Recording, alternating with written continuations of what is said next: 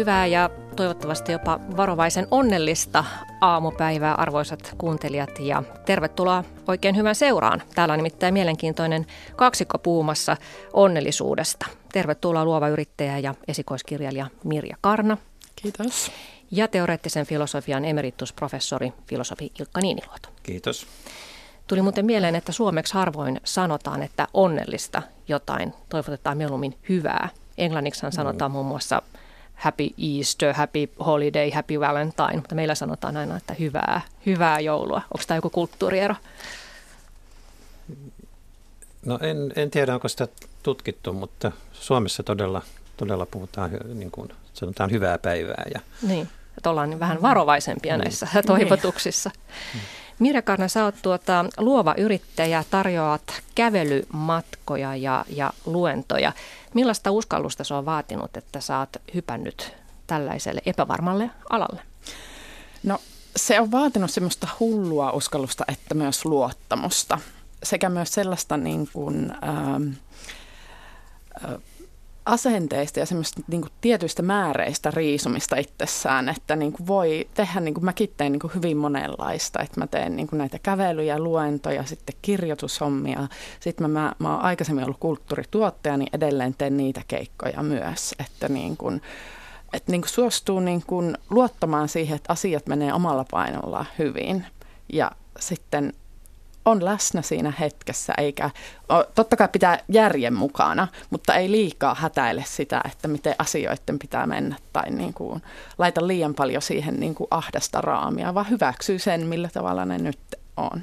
Ja sä saat tehdä sitä, mistä tykkäät työksesi. Kyllä, se oli niin kuin lähtökohta, että miksi mä ryhdyin yrittäjäksi, että haluan tuota, tehdä niitä asioita. Haluan seurata omaa sydäntä niin paljon kuin se on vaan mahdollista ja tehdä niitä asioita, joita rakastan. Minkälaisia nämä on nämä kävelyreissut, joita tarjoat? No tuota, nyt on, tällä hetkellä siis on tarjonnut vain Suomessa, mutta pidemmän päälle on tarkoitus tarjota sitten myös muuallakin kuin Suomessa, mutta ne on niin kuin kolmella eri teemalla. Eli ensimmäinen teema on yhteys itseen, joka on taas sitten siihen kävelyssä on semmoista niin kuin retriitin omasta kävelyä, jossa niin kuin luodaan yhteyttä meidän omaan sisimpään ja hiljennytään ja nautitaan niin kuin siitä yhdessä olosta, mutta kuitenkin pääasiassa ollaan niin kuin omassa, omassa tilassa ja oman, oman mielen kanssa tehdään sitten tuota tuttavuutta. Sitten on yhteys toisiin ihmisiin, joka on taas tämmöinen niin kuin, nautitaan siitä yhdessä olosta ja syödään hyvin ja nautitaan siitä myös siitä fyysisestä liikkeestä ja luonnosta. Ja se ei ole siis sellaista, jossa tehdään esimerkiksi jotain semmoisia tutustumisharjoituksia, vaan että se tulee niin kuin luonnosta, että se rakennetaan kokonaisuus niin, että on niin kuin luontevaa olla yhdessä ja sit tutus, se tutustuminen tulee luontevasti. Ja sitten on yhteys elämään, joka on enemmän tämmöinen niin kuin henkinen, jo, ei minkään tietyn niin kuin näkökulman kautta, vaan niin kuin jokaisen niin kuin oman sisäisen henkisyyden kautta. Mutta se on semmoinen, että sitä en ole vielä sitä teemaa ottanut käyttöön, mutta tiedät jossain vaiheessa tulee. Ilkka mm. Niiniluoto, sinulta ilmestyi mm. tänä syksynä kirja Hyvän elämän filosofiaa. Se on punnittu puheenvuoro ihmisen mahdollisuuksista hyvään elämään. Se pohtii mm. tahdonvapautta, viisauden olemusta ja oppimisen iloa. Kirja on otettu ilmeisesti mielenkiinnolla vastaan, että olet ollut jo monessakin haastattelussa puhumassa tästä. No, olen ollut radiossa ja televisiossa ja kirjamessuilla oli vilkasta keskustelua, että kyllä se on kiinnostanut ihmisiä. Aihe kiinnostaa. Hmm. Mitä mieltä olette siitä, että minkälaisia onnellisuustrendejä tällä hetkellä on nähtävissä? Mistä on tavallaan muotia hakea mm. onnen tunnetta? No, jos menee kirjakauppoihin tai lukee aikakausilehtiä, niin siellä löytyy hyvin paljon semmoisia vinkkejä siitä, miten, miten voidaan nauttia elämästä ja miten, miten kannattaa elää. Ruotsin myydyin kirja tällä hetkellä on nimeltään Lärdei Leva, joka mainostaa sitä, että miten, miten voi elää stressitöntä elämää. Tämä on selvästi yksi trendi, että ihmiset kaipaa kiireellisenä aikana jotenkin ohjeita siihen, että miten, miten välttää sellaista liiallista osumista ja rauhoittumista. Ja en tiedä, miksi sitä pitää sitten kirjamuodossa saada sellaista oppia, oppia mutta mm. tämä on selvä, selvä trendi. Ja ehkä siihen samaan samaan liittyvät nämä paljon puhutut aikuisten värityskirjat, jotka on erittäin suosittuja. Että se on myös yksi tapa, tapa niin kuin hiljentyä ja keskittyä tekemään jotakin.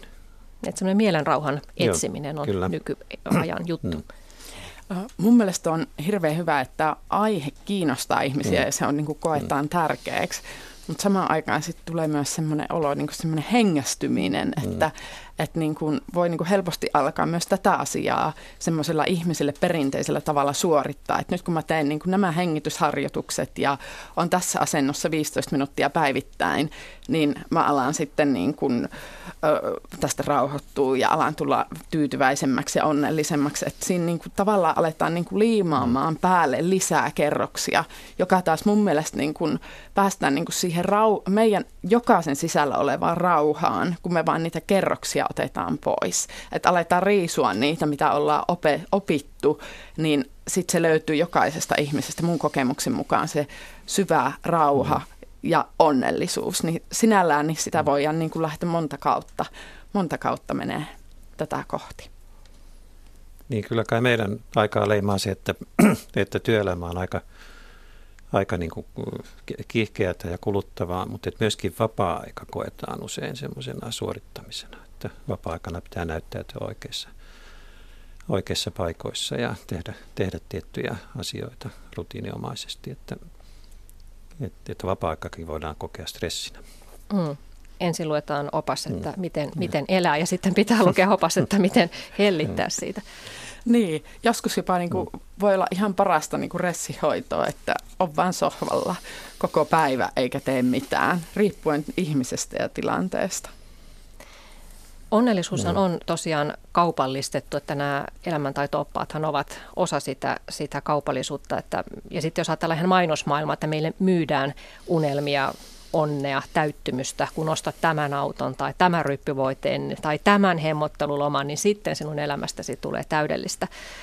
Juoksemmeko me turhaan tällaisten onnen täyttymysten perässä tai haemmeko vääristä osoitteista sitä? No sitten oikeastaan, niin kuin jos lähdetään, niin kuin jos ajatellaan, että on niin kuin sisäinen ja ulkoinen, jos lähdetään niin kuin ulkoisen kautta hakemaan sitä sisäistä, niin se on tietyllä tavalla hankalampi, että niin kuin paremminkin kun luodaan siihen niin kuin sisäiseen sitä yhteyttä, niin jollakin tavalla siihen niin kuin kun aletaan ymmärtää, niin kuin pysähytään. Ja siis mehän eletään niin hektisessä maailmassa, että siinä ei niin kuin kerkiä muuta kuin juoksemaan siinä tuota, siinä tuota, oraavan pyörässä lainausmerkeissä, niin sitten kun alkaa pysähtyä, se on myös niin kuin osittain, on kokenut, että se on semmoisen tuskasen tien kautta, että sitten kun siinä pysähtyy, niin sit täytyy käydä läpi monia asioita, joita on juossut karkuun. Mutta sitten kun sen niin mustalaakson läpi pääsee, niin pääsee kiinni siihen ytimeen, jota niin kuin ehkä sitten mainos, mainostamalla pyritään niin kuin, huijamaan, että sä voit päästä niin kuin oikopolkua pitkin tähän ytimeen, jota en usko, että kovin mm. helposti. Mm. Niin menee, voihan se joidenkin kohdalla niin käy. Mm. Joo, minä olen, olen kirjassani aika epäilevä näihin on, onnellisuuden perässä juoksemisen oppaisiin, että, että on, onni ei ole siinä mielessä elämän päämäärä, että pitäisi joka hetki olla onnellinen ja tuntea itsensä onnelliseksi ja niin kuin sillä, sillä tavalla maksimoida sitä onnellisen, onnellisuuden tunnetta, että onnellisuus on mun, mun nähdäkseni enemmänkin tulos siitä, että on elänyt hyvin. Että on, on niin muita asioita, joita pitää tavoitella elämässä ja jos, jos ne onnistuvat omassa elämässä ja siitä, siinä yhteisössä, jossa itse toimii, niin sitten voi olla onnellinen. Niin, toi on aivan ihanasti sanottu, mm. koska tuota, niin kuin, miten mä näen onnellisuuden, eli mulle se niin kuin onnellisuus ei ole semmoista semmoista niin kuin korkeita ja ihanaa onnen tunnetta, mm. jota yleensä niin kuin hirveän helposti ajatellaan, että sitä se onnellisuus on. Vaan niin kuin, mä koen, että se on semmoinen tietynlainen neutraali tila, jossa hyväksyy äh, sen läsnä oleva hetki ja sen tunteet ja ne tilanteet, mitkä on, ei sillä tavalla kynnysmattona, mutta semmoinen niin kuin sisäinen hyväksyntä. Ja sitten samaan aikaan voi olla lainausmerkeissä onnellinen tai rauhassa sen kanssa, kun on tosi ahistunut tai on sitten niin kuin tosi pilvilinnoissa, eli siinä perinteisessä onnellisuuden tunteessa. Että niin kuin semmoinen, sanoisin, että semmoinen niin kuin rauha läsnä oleva hetken kanssa on mm. se onnellisuus, joka niin kuin on itselle merkityksellistä. Vielä näistä mainosten myymistä, unelmista ja, ja onnenlähteistä, niin nehän vetoavat sellaiseen niin kuin hedonistiseen mm. ajatteluun.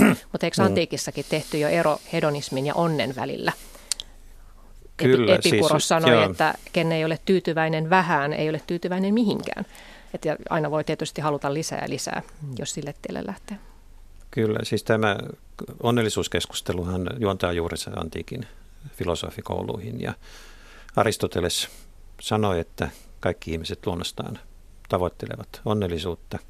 Kreikan eudai, eudaimonia oli se termi, jota, jota käytettiin, mutta, mutta hyvä elämä Aristotelelle ei ollut nautintoa, nautintoa ja nautintojen etsimistä, eikä myöskään rikkauden tavoittelua, että ne eivät ole semmoisia itseisarvo tyyppisiä asioita, joka kuuluu, kuuluu tähän hyvän elämän määritelmään. Että, mutta hyvä, hyvä elämä on oikeastaan parempi termi kuin onnellisuus juuri siinä mielessä, että, että siihen mahtuu monenlaisia asioita. Ihmisen elämässä on aina onnea ja surua ja iloa, iloa ja vastoinkäymistä, ja, mutta kuitenkin elämän kokonaisuutta voidaan sitten arvioida. Niitä on hyvä tosiaan mm. muistaa, kun voisi mm. kuvitella tätä onnellisuuden mm. etsintä ja sen pohdinta on tällaisen hyväosaisen länsimaalaisen nykyihmisen hömpötysajattelua, mutta itse asiassa sitä, se on ollut keskeinen mm. kysymys nimenomaan myös antiikissa se pohdinta, että mitä se on ja miten sen onne voi saavuttaa. Joo, tuosta niin kuin, mun mielestä on niin kuin hirveän hyvä toi, että ei ajatella, niin kuin, jos lähdetään tavoittelemaan onnellisuutta, niin sitten voi olla, että lähdetään niin kuin hampaat, irvees, ir, niin kuin hampaat irvessä niin kuin miettiä koko ajan, että onkohan mä nyt mm. riittävä onnellinen, että onkohan sen niin kuin mittapuun mukaan, mitä se onnellisuus on, niin onko mä onnellinen, onnellinen vaan niin kuin sitten tämmöinen niin kuin hyvä elämä on tämmöinen armollinen ja se niin kuin tietyllä tavalla tuo semmoista semmoista niin kuin keskinkertaisuutta, että ei tarvitse olla niin kuin täydellinen tai hieno, vaan niin kuin riittää, kun on ihminen ja riittää, kun elää hyvää elämää. Ja sitä kautta voi vähän niin kuin vahingossa sitten niin kuin tulla se rauha ja onnellisuus ja olla niin kuin paljon enemmän onnellinen kun taas sitten koko ajan miettisi ja määrittäisi sitä ja laskisi, että onko mä nyt riittävän korkealla. Filosofi mm. Frank Martela, jota seuraavaksi Esa Saariseksikin on tituleerattu, niin hän on sanonut, että hänen mielestään onnellisuutta ei kannata edes tavoitella, koska tutkimukset osoittavat, että ne, jotka pitävät tärkeänä onnellisuuden saavuttamista, niin ovat itse asiassa onnettomampia kuin ne, jotka eivät painota mm. sitä niin paljon. Ja, ja hänen mukaansa hyvään elämään riittää, että esittää kaksi kysymystä. Mitä haluan tehdä ja miten saan sen tehtyä? Että siinä mm. riittää mm. mietittävää jo koko elämäksi, niin mitä mieltä mm. olette Martelan ajatuksesta? Joo, Martelahan on kyllä tutkinut ja opiskellut onnellisuuden psykologiaa ja kyllä tämä hänen näkemyksensä minusta on ihan, ihan, ihan, ihan hyvä, että Olet samaa mieltä? Olen, olen kyllä, kyllä samaa mieltä, että on, on myöskin filosofit, jotka ovat pohtineet elämän tarkoitusta, niin monet korostaneet sitä, että ihminen voi olla onnellisimmalla, onnellisimmallaan silloin, kun ei mieti sitä elämän tarkoitusta. Että silloin, kun toimii aktiivisesti elämässä omien päämääriensä puolesta, niin ei niin oikeastaan ehdi istua alas miettimään sitä, että mikä, mikä tämän kaiken tarkoitus nyt olikaan. Tekevätkö filosofit sitten turhaa työtä, koska he nimenomaan istuvat pohtimassa tätä asiaa? No en mä nyt sanoisi, että turhaa työtä, että kyllä sitä asiaa kuitenkin, kuitenkin täytyy aina, aina välillä, välillä jäsentää ja sekin on filosofinen kannanotto, että miten, miten tasapainoillaan sitten näiden erilaisten vaatimusten välillä tuohon tuota, mm, tunnistan niin itsestäni, koska mua on niin kuin, tosi paljon kiehtunut niin kuin elämän henkinen puoli aina ja myös niin kuin, tämä niin kuin, onnellisuuden niin kuin, ymmärtäminen ja jollakin tavalla tavoitteleminen, niin sitten tulee sellaisia aikoja, että tosi paljon niitä pohtii ja lukee aiheesta. Ja sitten tulee semmoinen niinku piste, jossa on, että nyt en enää jaksa, että nyt haluan vaan elää. Mm. Että sitten tulee se, niinku, että nyt niinku pistetään käytäntöön ja nyt eletään eikä edes mietitä näitä asioita. No voiko teidän mm. mielestään olla onnellinen tietämättään, jos vaikka menettää elämässä jotain tärkeää jonkun ihmisen tai jonkun asian, niin sitten sitä ajattelee, että voi kuinka minä olinkaan silloin onnellinen. Mutta onko sitä ollut onnellinen, jos tavallaan sen tajuaa vasta jälkikäteen? No, tietyllä tavallahan niin kuin onnellisuus on myös niin kuin valinta ja sellainen, että millä tavalla, että mihin sä kiinnität huomioita. Että jos sä kiinnität huomiota, niin kuin mä ajattelen, että pääsääntöisesti, pääsääntöisesti elämässä on aina asioita, jotka on hyvin ja mm. sitten asioita, jotka on huonosti. Ja mihin se niin kuin oman mielensä äh, niin kuin huomion kiinnittää, niin sitten alkaa kokea niitä asioita paljon voimakkaammin. Jos kiinnittää huomiota siihen, mikä on hyvin ja alkaa luomaan niin kuin semmoista sisäistä kiitollisuutta, niin sitten alkaa niin kuin valita sen hyvinvoinnin ja sen onnellisuuden enemmän. Hmm. Niin kyllä, jos, jos onnellisuus ei ole tämmöinen tunnetila, niin kyllä silloin ihminen voi elää onnellista elämää ilman, että hän, hän sitä huomaakaan. Hmm. Että se, sen arvion voi tehdä, tehdä myöskin jälkikäteen, että olen, olen elänyt hyvin ja olen elänyt onnellisen elämän. Tähän liittyen tuli juuri, tai huomasin kuuntelijan äh, lähettämän viestin äh, lähetysikkunaan, se on muuten auki, voitte hyvät kuuntelijat mm. osallistua tähän keskusteluun, niin eräs kirjoittaa, että kun on itselleen rehellinen eikä turhia välitä muista, saattaa olla mahdollista, että myöhemmin havaitsee eläneensä varsin mukavan elämän. Kyllä. Itse olen onnellinen kaikesta, mitä olen tehnyt. Mm. Mutta onko sitten tuota, tässä meidän tavassamme määritellä onni muuttunut jokin sitten antiikin, että oliko se ennen enemmänkin semmoinen filosofinen pohdinnan kohde, ja nyt siitä tämän koko psykologian kentän paisumisen myötä on tullut jonkinlainen mm. normaali tila, jota kaikki hamuavat. Että on käytävä vähän ensin terapiassa, jotta voi raivata esteet sen onnellisuuden tieltä. No jos ajattelee tätä antiikin keskustelutilannetta, niin siellähän filosofikoulut, epikurolaiset ja stoalaiset niin kuin korostivat mielenrauhan merkitystä onnelle.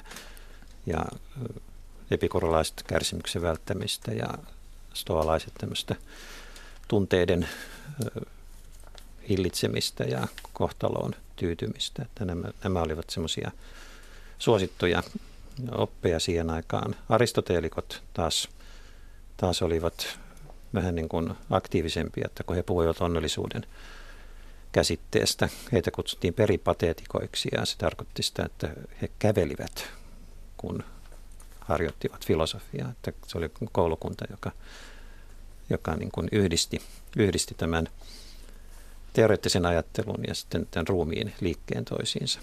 Ja heille, heille taas onnellisuus oli kuitenkin, kuitenkin tätä ihmisen rationaalista järkevää toimintaa ja Aristoteleen mukaan ihmisen olemus on teoreettisessa ajattelussa. Ja keskiajalla sitten tämä aristoteellinen käsitys yhtyi kristinuskon näkemyksiin, rakennettiin sellainen suuri, suuri synteesi ja siinä taas aika paljon korostui tämmöinen niin kuin passiivinen, kontemplatiivinen ajattelu, että ihmisen hyvä elämä on semmoinen totuuksien mietiskely ja valmiiden oppien ja valmiiden niin kuin totuuksien mielessä, mielessä pitäminen ja pohtiminen. Ja oikeastaan vasta sitten uuden ajan alussa syntyi sellainen aktiivinen käsitys siitä, että onnea onkin se totuuden etsiminen, eikä, eikä se ajatus, että me olemme jo valmiiksi löytäneet kaiken. Keskustelemme siis onnellisuudesta Täällä ovat siitä puhumassa filosofi Ilkka Niiniluoto sekä luova yrittäjä ja esikoiskirjailija Mirja Karna. Ja Ilkka Niiniluoto otti tuossa esille tämän kävely, mm. kävelymetodin, jota on antiikissakin jo harrastettu, niin voitaisiin nyt puhua näistä Mirja sun mm. pitkistä vaelluksista. Sä oot tosiaan kertonut löytäneesi mielenrauhan kävelemisen kautta. Sä oot tehnyt neljä pitkää vaellusta, pyhiinvaellusreittejä, muun muassa Santiago de Compostelan reitin ja Viimeisin vaelluksesi kesti seitsemän kuukautta. Reitti kulki Hattulasta, Saksan, Luxemburgin ja Ranskan läpi Espanjaan. Kilometrejä kertyi lähes 4000. Tämä Hattulahan on pohjoisin näistä pyhiinvaellusreittien lähtöpaikoista. Ja, ja sä oot tosiaan sanonut, Mirja, että, että jokainen näistä vaelluksesta on tehnyt susta aina hitusen onnellisemman. Miksi käveleminen on tehnyt susta onnellisemman? Että mitä sä oot onnen olemuksesta näillä sun reissuilla oppinut? Joo, no se oikeastaan alkoi siitä ensimmäisestä vaelluksesta. Lähin, niin kuin, en lähtenyt, niin kuin, lähin vaan käytännössä lomalle, viettää aikaa vaan sinne. Eli se niin kuin lähtökohta ei ollut semmoinen, että nyt mä lähden jollakin tavalla reenaan mieltä tai muuta hakemaan. Siis totta kai ehkä tiedostamatta hakea jotakin.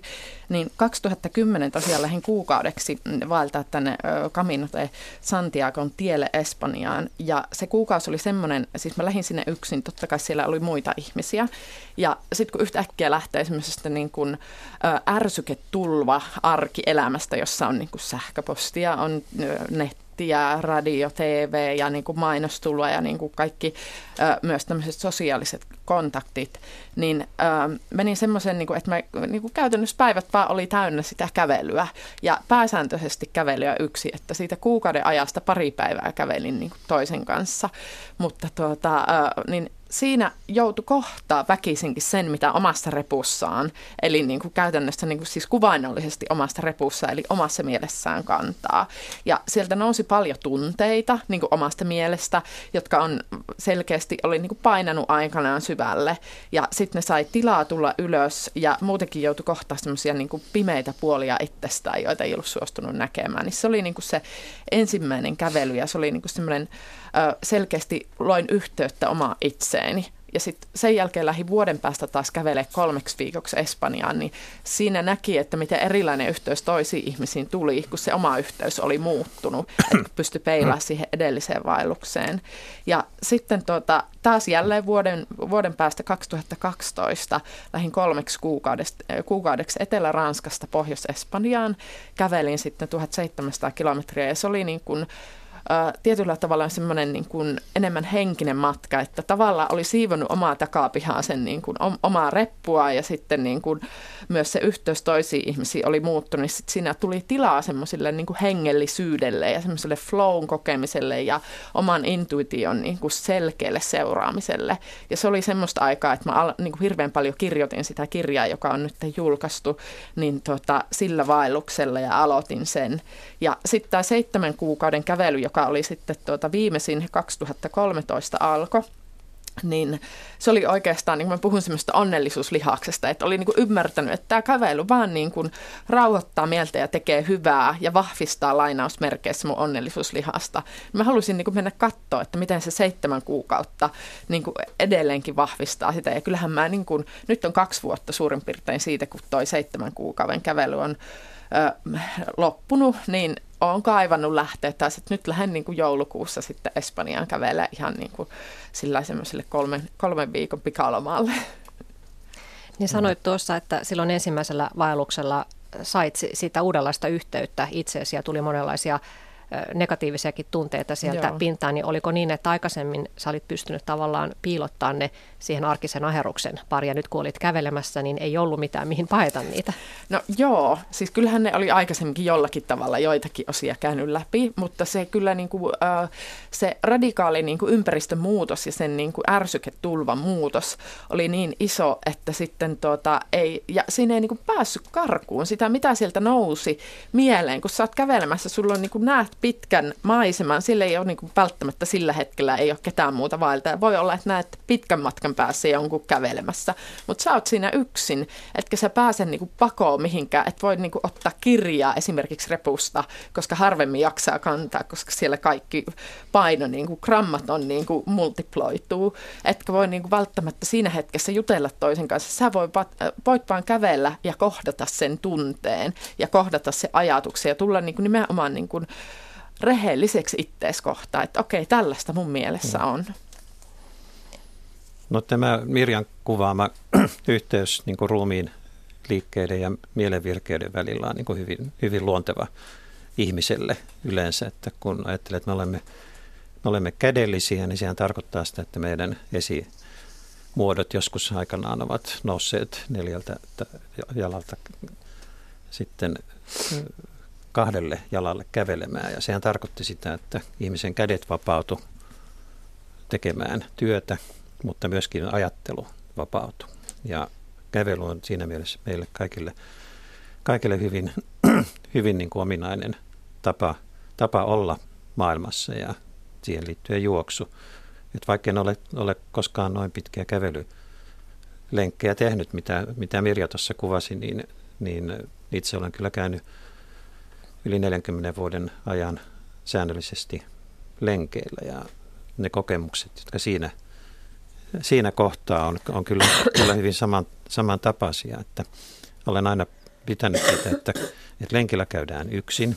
Se on yksi tapa, tapa niin kuin irrottautua siitä arki, arkielämän pyörteestä ja sitten siinä, siinä sen lenkin kuluessa voi joko, joko niin, että alitajunnassa työstää jotakin ajankohtaista ongelmaa, joka mm. sitten ratkeaa sen lenkin aikana, tai sitten antaa vain ajatuksen ihan, ihan vapaasti kulkea. Ja kyllä, kyllä sen tämän tapaisen harrastuksen piirissä niin kuin todella löytää itsestään uusia asioita. Niin, mä oon tota, se on ihan totta. Ja mä oon miettinyt, että mikäköhän siinä on mm. se niin kuin mekaniikka. Ja yksi on varmasti, että niin kuin, kun mä koen, että keho ja mieli on hyvin vahvasti niin kuin toisiinsa mm. sidoksissa, että niin kuin kehossa alkaa liikkua, äh, niin kuin, oma keho saa liikettä ja siellä alkaa niin kuin sisäisesti tapahtua liikettä, niin sitten myös mielikin alkaa, mm. niin kuin siinäkin alkaa energia kiertää ja ajatukset uusiutuu niin kuin selkeämmin.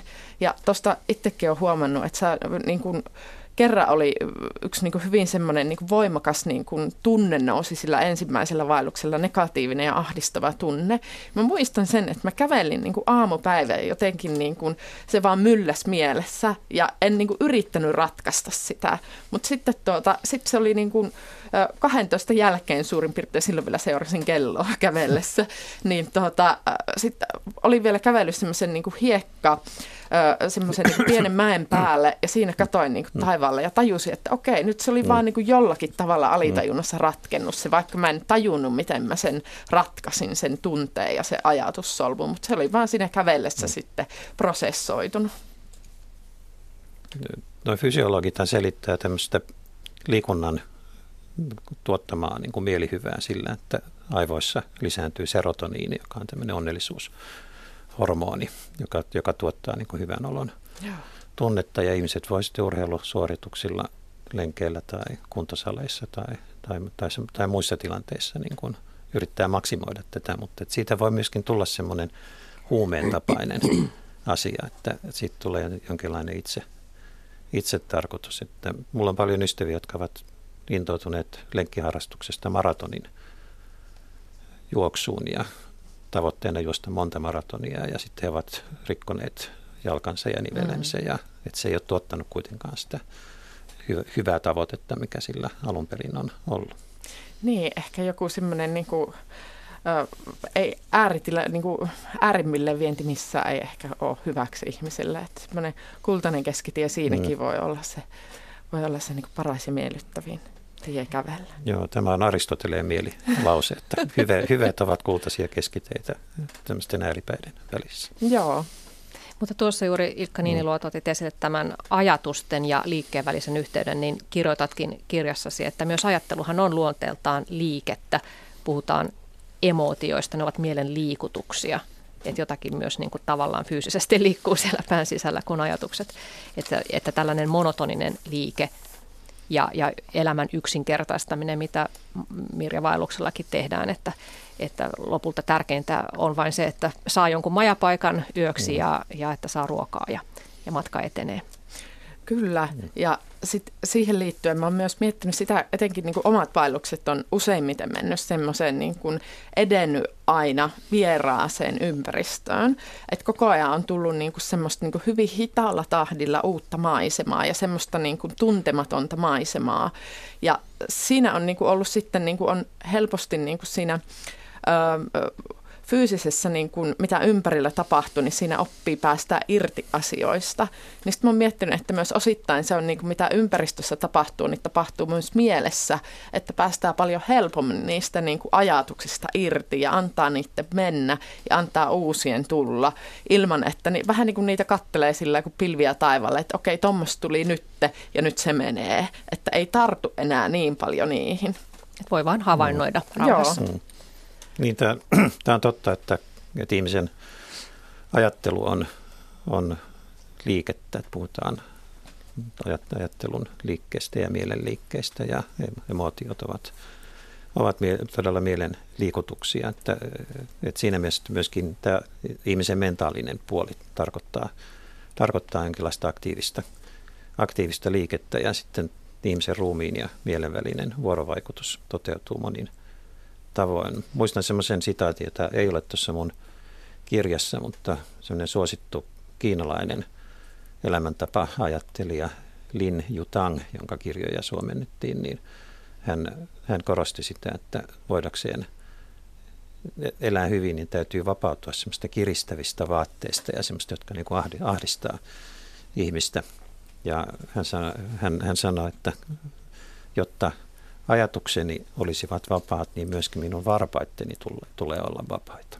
Että ei saa olla sellaista kireyttä ja ahdistusta myöskään niin kuin siinä ruumiin piirissä, jotta ajatus voisi lentää.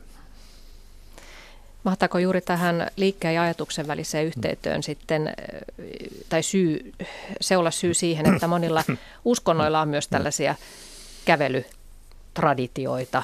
Islaminuskoiset tekevät pyhivaelluksia Mekkaan, hindut Kangesvirtaan ja juutalaiset Jerusalemiin. Että saavutetaanko tällaisilla massakävelyillä jotakin sitten myös uskonnollista? No mä oon kyllä kokenut, että sen kaiken niin kuin oman pimeitten nurkkien koluamisen jälkeen kävellen, kun tekee pitkän matkan kävelyä, niin tulee semmoiseen niin kuin jonkin kaltaiseen niin kuin tilaan, jos se portti näkymättömään on helpommin tavoitettavissa. Että niin kuin en yhtään määrittelemättä sitä, että mikä se hengellisyys siinä on tai mitä, niin kuin, mitä näkökulmaa siinä käyttää, niin en yhtään ihmettele, että tämä traditio on eri uskonnoissa ja se on niin mm. tapa luoda yhteyttä siihen näkymättömään. Joo, no itse edustan tämmöistä uskonnotonta elämänkatsomusta, että en osaa ehkä ihan sisältäpäin arvioida sitten näiden uskontojen traditioita, mutta uskontojen piirissä on myöskin esiintynyt sellaisia mm, toimintamalleja, jossa, jossa etsitään niin kuin paikalleen pysähtymällä jonkinlaista elämän täyttymystä. Siis tämmöistä Ehkä meditaatiotyylistä. No meditaatiotyyppinen elämä, jossa niin kuin vetäydytään pois maailman menosta ja siinä mielessä hiljennytään. Luostarilaitos oli, oli tästä esimerkki, vaikka toisaalta sitten luostarissa tehtiin ahkerasti kaikenlaista käytännön, käytännön työtä sen rukoilun ohessa. Mutta ehkä kuuluisin esimerkki on nämä pylväspyhimykset, jotka saattavat sitten vuosikausia istua pylvään päässä ja harjoittaa mietiskelyä. No minkälainen merkitys Mirja sitten, tässä on puhuttu paljon siitä, että vaelluksella pääsee yti, yhteyteen sen oman mielen kanssa, mutta myös yhteyteen muiden ihmisten kanssa. Sanoit, että pikkuhiljaa sinäkin opit sitä uudenlaista Joo. yhteyttä muihin ihmisiin, kun meni uusille vaelluksille. Niin sulta on tänä syksynä ilmestynyt myös kirja, romaani nimeltä Neljä valkoista koiraa Santiagon tiellä. Ja se kertoo vaelluksella olevista nuorista ja heidän välilleen syntyvistä ystävyyssuhteista. Ja, ja kun mä luin tuota kirjaa, niin mä hämmästelin, että noinko sosiaalista menoa se on siellä, siellä vaelluksella, että syntyy tosiaan uusia, uusia ystävyyssuhteita ja paljon vietetään aikaa yhdessä. Joo, se tosiaan, no niin, tämä on yksi äh, romaaniin valittu näkökulma siitä vaelluksesta tietysti. Uh, Mutta se riippuu, näitähän niin vaellusreittejä on ihan hirvittävän paljon. Esimerkiksi nyt, nyt kun on niitä, niihin tutustunut vuosien varrella enemmän ja enemmän, niin huomaa, että Espanja on täynnä vaellusreittejä. Ja sitten tuota, tämä suosituin vaellusreitti, josta ihmiset yleensä puhuu niin kuin Caminona, tai niin kuin Santiagon tienä on Camina Frances, joka alkaa tuota Pyreneiltä ja menee sitten Santiagoon. Ja se alkaa olla semmoinen, että etenkin jos sinne menee niin kuin kevätpuolella tai sitten syksyllä kautta kesällä, eli silloin siellä on niin kuin hirvittävän paljon ihmisiä. Ja sitten monesti on niin kuin tapahtunut semmoista, että ihmiset, jotka vaeltaa enemmän, niin alkaa sitten mennä näille muille hiljaisemmille reiteille. Mutta siinä kävellessä, koska ihmisillä on sama päämäärä, on päämäärä mennä sitä Santiagoa kohti.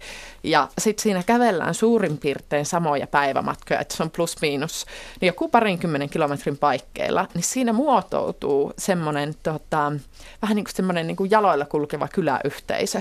Ja sehän niin kuin kaikki niin kuin kyläyhteisön niin kuin hyvät ja huonot puolet on siinä. Eli siinä alkaa niin kuin tulla tutuiksi ja tulee semmoinen turvallinen olo. Sä näet samoja ihmisiä päivittäin tai voi olla, että pari-kolme päivää on sitten tuota väliä. Ja sitten se on niin kuin hirveän luontevaa, luontevaa myös tutustua, että kun kävellessä alkaa puhua, että siinä ei olla niin kuin hiljaa kahvipöydän ääressä ja kierrätä lusikkaa kahvikupissa ja mietitä, että mitä tässä voisi sanoa, vaan siinä voi olla niin kuin luonnollisesti kävele hiljaa ja sitten taas välillä puhua. Ja sitten jos sä haluat olla yksin, niin sitten sä voit jättäytyä vähän siitä seurasta, mennä hiljaisemmin tai lähteä sitten kävelemään nopeammin. Et se on jotenkin hirveän luonteva tapa. Ja sitten etenkin täällä Espanjassa ja myös Ranskassakin, niin tuota, useimmiten nukutaan näissä pyhivaltojen majataloissa, jossa on samassa huoneessa monta kerrossänkyä tai, niin kuin, tai sitten monta sänkyä, että siinä niin kuin jakaa sen arjen niin ö, vahvasti toisten kanssa, että siinä sitten tutustuu. Ja paljon ruokailla yhdessä ja tehdä yhdessä ruokaa. No Mir- Mirjan, ku- Mirjan kuvailema yhteisöllisyys on, on tietysti sellainen asia, joka on hyvin tärkeä, tärkeä ihmisten hyvän elämän ja onnellisuuden kannalta, että, mutta sehän voi toteutua, toteutua monin tavoin, että ihminen on aina, aina jonkun yhteisön, perheen, perheen ystävä, piirin jäseni ja on, on työpaikat ja on, on harrastuspiirit mm. ja muut, että tämmöistä, tämmöistä niin kuin yhteyttä muihin ihmisiin, niin sehän näkyy näissä onnellisuusmittauksissa myöskin, että se, on, se koetaan hyvin tärkeäksi. Kyllä. Ja tuossa niin kun, ö, kävellessä tulee ehkä se, joka on vähän erilainen sitten niin kuin joihinkin, ehkä johonkin harrastusyhteisöön verrattuna. No siinäkin on niin kuin yhteinen mm. päämäärä tai mm. niin kuin yhteinen tavoite useimmiten. Mutta sitten siinä tulee se niin kuin käytännön, että sä voit niin kuin, hirveän vähän kantaa mukana tavaraa, niin sitten tietyllä tavalla semmoiset niin kuin, ö, statusmerkit alkaa vähennä, koska no okei, okay, voi niin kuin ostaa niin kuin jonkun tosi kalliin repu ja sillä luoda statusta, mutta niin kuin semmoiset niin kuin, että niin kuin siinä ollaan niin kuin aika perusasioiden äärellä koko ajan. Ja niin kuin kaikki kävelee ja kaikilla alkaa tulla mahdollisesti rakkoja ja niin kuin kaikki vaan pitää perusasioista huolta niin se on niin kuin, sen on kokenut tosi hyväksi tuossa, että siinä ei niin kuin välttämättä tiedä edes, mitä toinen ihminen tekee työkseen, joka nukkuu siinä viereisessä pedissä. Ja silti saattaa olla, että no sen on myös huomannut kanssa, että ihmiset on niin kuin, tietysti, okei, okay, tuommoiselle kävelylle ehkä lähtee helposti ihmiset, jotka on niin kuin valmius ja haluaa käsitellä syviä asioita. Mutta siellä mennään niin semmoisen perus small talkin läpi hyvin nopeasti ja saattaa mm-hmm. olla, että ensimmäisessä keskustelussa ihminen kertoo, että mä oon täällä kävelemässä sen takia, koska hänen isänsä kuoli ja hän tekee tätä surutyötä täällä. Tietyllä tavalla ollaan niin paljaita mm. Kyllä. siellä. Mm. Tästä tuota yhteisöllisyyden merkityksestä eräs kuuntelija kirjoittaa, että minä tunnen olevani silloin onnellinen, kun kanssaihmiset voivat ympärilläni hyvin. Ja jos jollakin on jotenkin huonosti, voinen auttaa häntä sekä onnistun siinä, tulen, ja jos onnistun siinä, tulen erittäin onnelliseksi.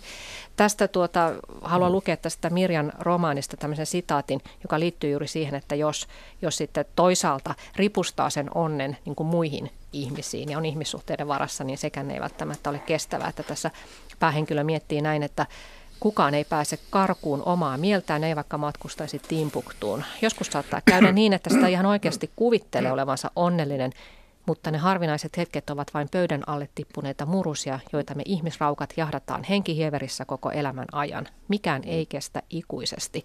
Se, mikä tekee sinut nyt onnelliseksi, viedään pois jos sössit elämäsi.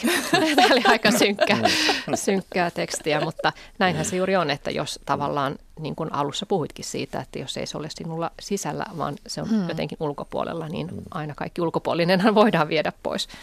Niin, ja ja se tuo, tuo, tuo, tuo myös semmoisen, että tietyllä tavalla negatiivisten elämäntilanteiden kohdallahan se tuo lohtua, että okei, tämä tulee muuttumaan. Ja, mutta sitten myös se tulee muuttumaan positiivisten tilanteiden kohdalla myös, että se just, joka tuo niin kuin onnellisuutta, niin se tulee tasan tarkkaan muuttuu, mutta sitten kun siihen antaa periksi, niin syntyy vapaus. Vapaus olla niin kuin vapaus niin kuin antaa asioiden muuttua ja tilanteiden värittyä uudella tavalla. Tämä kuuntelijan sitaatti oli kyllä minusta ihan osuva, että, että minusta kauni ei ole vaan tämmöinen solo asia, että ihminen voisi olla onnellinen yksin ja erillään kaikista muista, muista ihmisistä. Että ky, kyllä onnellisuuteen tärkeänä ulottuvuutena kuuluu se, että, että myöskin tekee työtä muiden ihmisten onnistumisen ja menestymisen hyväksi. Että ei, ei voi olla onnellinen, jos, jos elää sellaisessa maailmassa, jossa muut ihmiset eivät, eivät voi pärjätä ja menestyä. Hmm. Keskustelemme siis onnellisuudesta filosofi Ilkka Niiniluodon ja kävelijäyrittäjän Mirja Karnan kanssa. Hmm. Mitä mieltä te olette sitten siitä, että jotta voisi lähentyä sitä onnellisuuden tunnetta, niin pitääkö sitä kehittyä ihmisenä johonkin. Tästä oli hiukan alussa puhettakin ja, ja Ilkka mm. Niiniluoto otit esille tämän, tämän tuota, kannattamasi kantilaisen velvollisuusetiikan, että meidän ei ehkä tarvitsisikaan olla jatkuvasti onnellisempia, onnellisia, vaan tärkeämpää on käyttää omia kykyjä ja tehdä työtä muiden hyväksi. Niin todella, no, oman käsitykseni mukaan ihmisen, ihmisen niin kuin elämän tarkoitus on, on se, että kukin yksilö kehittää niitä omia omia vahvuuksiaan, omia kykyjään ja, ja kehittää itseään jatkuvasti tämmöisen elämänikäisen oppimisen kautta ja sitten käyttää näitä, näitä kykyjä myöskin sen yhteisön hyväksi, jossa, jossa hän toimii ja niin kuin maailman, maailman parhaaksi antaa siinä mielessä sen oman panoksensa maailman kehitykseen. Että tämä on, on todella Kantin ja Suomessa Snellmanin kannattama velvollisuusetiikan periaate, että että tärkeintä, tärkeintä ihmisen elämässä on näiden tiettyjen velvollisuuksien tekeminen, ei niinkään se, että tavoittelisi sitä henkilökohtaista onnen, onnen tunnetta. Ja tähän liittyy aktiivisen elämän ihanne todella siinä, että, että kaikessa mitä ihminen tekee, niin hän, hän myöskin kehittää näitä omia kykyjä ja käyttää niitä. Mutta jonkinlainen henkinen kehitysprosessi tuohonkin tarvitaan, että pääsee tuollaiseen lopputulokseen sen suhteen, että minkä kokee tärkein, tärkeimmäksi elämässä. Joo, kyllä se vaatii, vaatii sitten sellaista omaa henkistä kasvua ja harkintaa ja miettimistä siitä, että mihin, mihin elämässä pyrkii. Ja jokainen, jokainen ihminen joutuu sen, sen niin kuin itse tekemään, että minun, minun käsitykseni mukaan elämän tarkoitusta ei ole annettu mistään ihmisen ulkopuolelta, vaan, vaan se on meidän – meidän jokaisen velvollisuus itse, itse hahmottaa se tehtävä maailmassa. Toi, äh, mä ajattelen tuon kehittymisen sillä mm. tavalla niin kuin jollakin tavalla luonnon kautta, että niin kuin, koen, että semmoinen niin kuin armollinen suhtautuminen niin kuin itteeseen ja toisiin on niin kuin, ollut itselle parasta, että jos on semmoisessa kriisitilanteessa esimerkiksi elämässään, niin tuota, ja on niin kuin aika on pysähtyä ja aika olla kehittymättä, mutta mä ajattelen, että ihmisellä on niin kuin semmoinen kehittyminen on niin kuin hyvin luontaista ja semmoista luonnollista meille. Ja sen niin kuin antaa sen tapahtua omalla ajallaan ja se tapahtuu jopa niin kuin yrittämättä luonnollisesti, jos niin kuin miettii, että niin kuin jostain siemenestä syntyy kukka, kukka, niin kyllähän se, niin kuin, ei, se, ei se hätäile, että hänen pitäisi kehittyä tässä kukaksi, vaan se niin kuin kasvaa luonnollisesti sitä omaa aikaansa. Et niin kuin myös ihmisenä mä ajattelen, että meidän on ihan turha miettiä sitä, että meidän pitäisi niin kuin kehittyä jonkin kaltaiseksi muuksi tässä hetkessä, vaan niin kuin se, millä tavalla me ollaan tässä hetkessä on just nyt hyvä. Sen enempää ei tarvitse olla, eikä sen enempää tarvitse niin kuin, se on riittävä ja se on hyvä, mitä on. Mutta se ei poista taas sitä kehittymistä. Et sitten se, niin se toisessa hetkessä voi olla toisin, mutta se ei ole välttämättä semmoista niin kuin ponnistelun ja suorittamisen tulosta, vaan semmoista niin kuin luonnollista kehittymistä. Et kun me annetaan niin kuin itsemme kehittyä, ja totta kai voi olla tiedonjano ja se on niin kuin äärimmäisen hyvää, mutta että semmoinen, niin kuin, se mitä mä haluan niin kuin pointata siitä on se niin kuin suorituskeskeinen kehittyminen, että se niin kuin antaa tapahtua luonnostaan. No, minä näkisin tässäkin semmoisen kohtuullisuuden periaatteen vallitsevan, että, että kyllä ihmisen kokemus, maailma ja, ja näke, näkemys elämästä koko ajan kehittyy, kun hän, hän toi, toimii, toimii maailmassa, mutta, mutta että ihan semmoinen niin paikalleen pysähtyminen ja, ja, ja jotenkin sellainen, että ei, ei olisi niin kuin ihanteita ja tavoitteita elämässä uusiin asioihin, niin se voi olla myöskin lamauttavaa, että, että semmoinen sopiva, sopiva yhdistelmä siitä, että, että pyrkii kuitenkin kehittämään itseään ja olen kyllä aina ihaillut sellaisia, sellaisia niin kuin ikääntyviä ihmisiä, jotka jaksavat opiskella ja käydä, käydä seminaareissa ja luennoissa ja luennoilla ja ikäihmisten yliopistossa. Ja, ja meillä on paljon paljon nykyään tämmöisiä niin sanottua kolmatta ikää viettäviä ihmisiä, jotka ovat muodollisesti eläkeiässä, mutta silti hyvin aktiivisia ja jaksavat kehittää itseään. Kyllä, toi niinku, keskitie tässäkin kyllä mm. niinku, toimii äärimmäisen hyvin. Että riippuen mm. niinku, ihmisen tilanteesta ja elämäntilanteesta, niin muistuttaa siitä, että niin kuin, vähän, että niin, Kyllä. Mm. Me olemme tässä puhuneet onnellisuudesta ja, ja käsittääkseni olemme tulossa siihen lopputulokseen, että, mm. että se ei välttämättä tosiaan ole mikään jatkuva tunnetila, vaan kysymys on pikemminkin rauhasta itsensä kanssa ja hyvän elämän etsimisestä. Ja mietinkin sitä, että voisimmeko me ottaa itse asiassa nykyaja, nykyaikanakin tämä Aristoteleen hyvän elämän mieluummin tavoitteeksi kuin sen onnellisuuden, mm. koska Aristoteleshan puhuu siitä, että, että, että tuota noin, niin jos olet hyvä ihminen, jos pystyt kehittämään omia hyveitäsi, niin se hyvä elämä seuraa. Mm. Eli Kyllä. juuri tämmöinen, mitä Ilka mm. sinäkin puhuit, että se itsensä kehittäminen kuitenkin jossakin mielessä.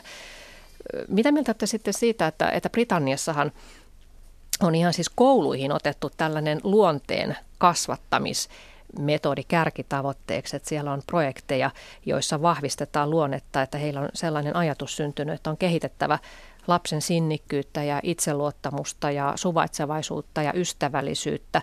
Että jos lapsi osaa koodata ja puhua ranskaa, mutta hän ei osaa, hänen luonteensa on huono, niin, niin tota siitä ei, ei hyvä seuraa. Että pitäisikö meilläkin enemmän korostaa tätä hyvän ihmisen mallia? Niin, olen, olen samaa mieltä siinä, että Aristoteleen opit hyvästä elämästä ovat edelleen ajankohtaisia ja meillähän itse asiassa yli, yli 2000 vuoden jälkeen sitten vasta suomennettiin Aristoteleen etiikan perusteokset ja niitä, niitä kyllä, kyllä luetaan, luetaan paljon ja ne ovat hyvin ajankohtaisia ja niissä, niissä todella korostuu tämä hyveiden merkitys, luonteen hyveiden, hyveiden rooli hyvässä elämässä ja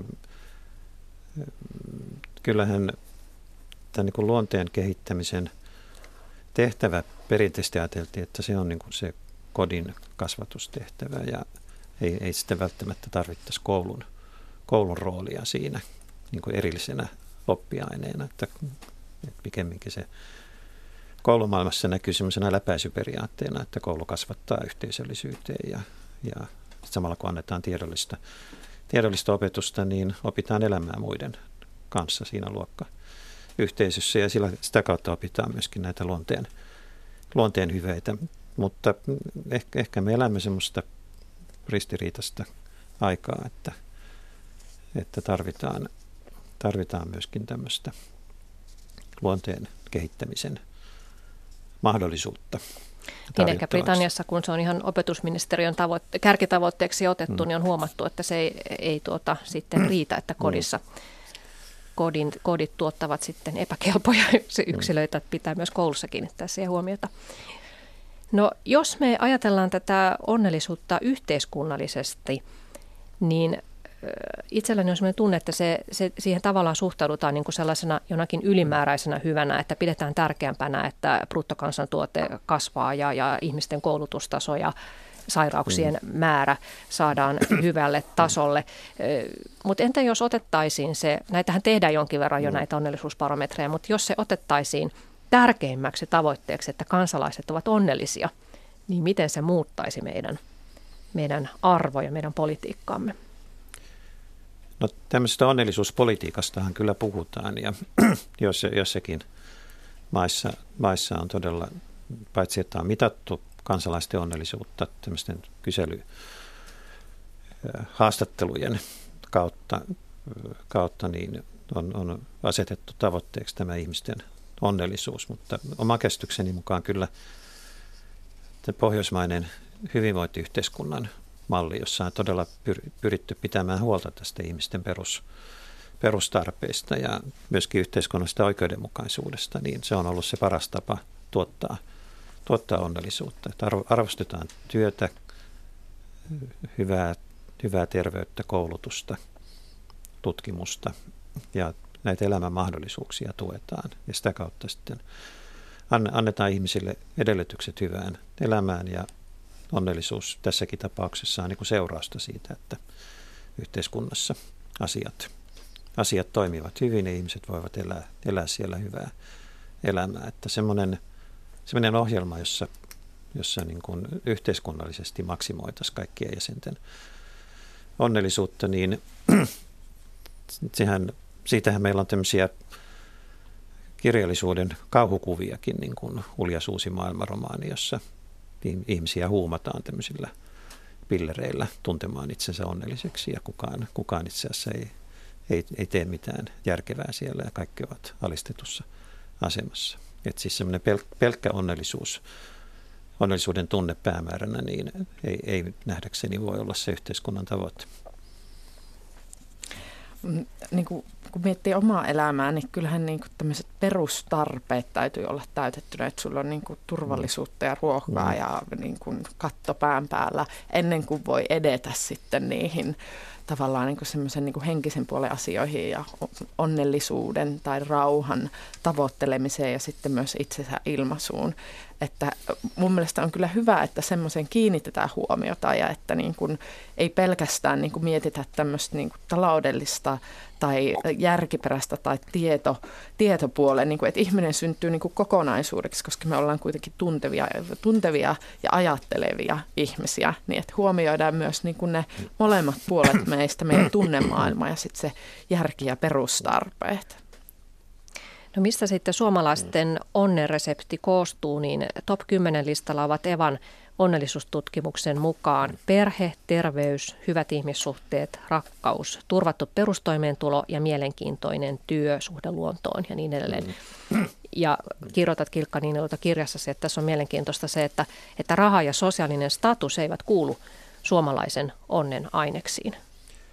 Näin, näin siinä tutkimuksessa kyllä, kyllä niin kuin näyttäytyy. En, en tiedä kuinka rehellisiä ihmiset on sitten, kun vastaavat tähän, koska kuitenkin näyttää aika paljon siltä, että raha pyörittää maailmaa ja ihmiset juoksevat, juoksevat niin kuin tämmöisen mm, ulkoisen menestyksen perässä, mutta mm, kyllä tämä on hyvin selvä se ero siinä, siinä arviossa, että mitä ihmiset pitävät tärkeänä. Ne ovat todella nämä jo tässä mainitut asiat ja semmoinen niin kuin rikkauden tavoittelu, yhteiskunnallisen aseman etsintä, niin ei, ei ole se ensisijainen onnen lähde.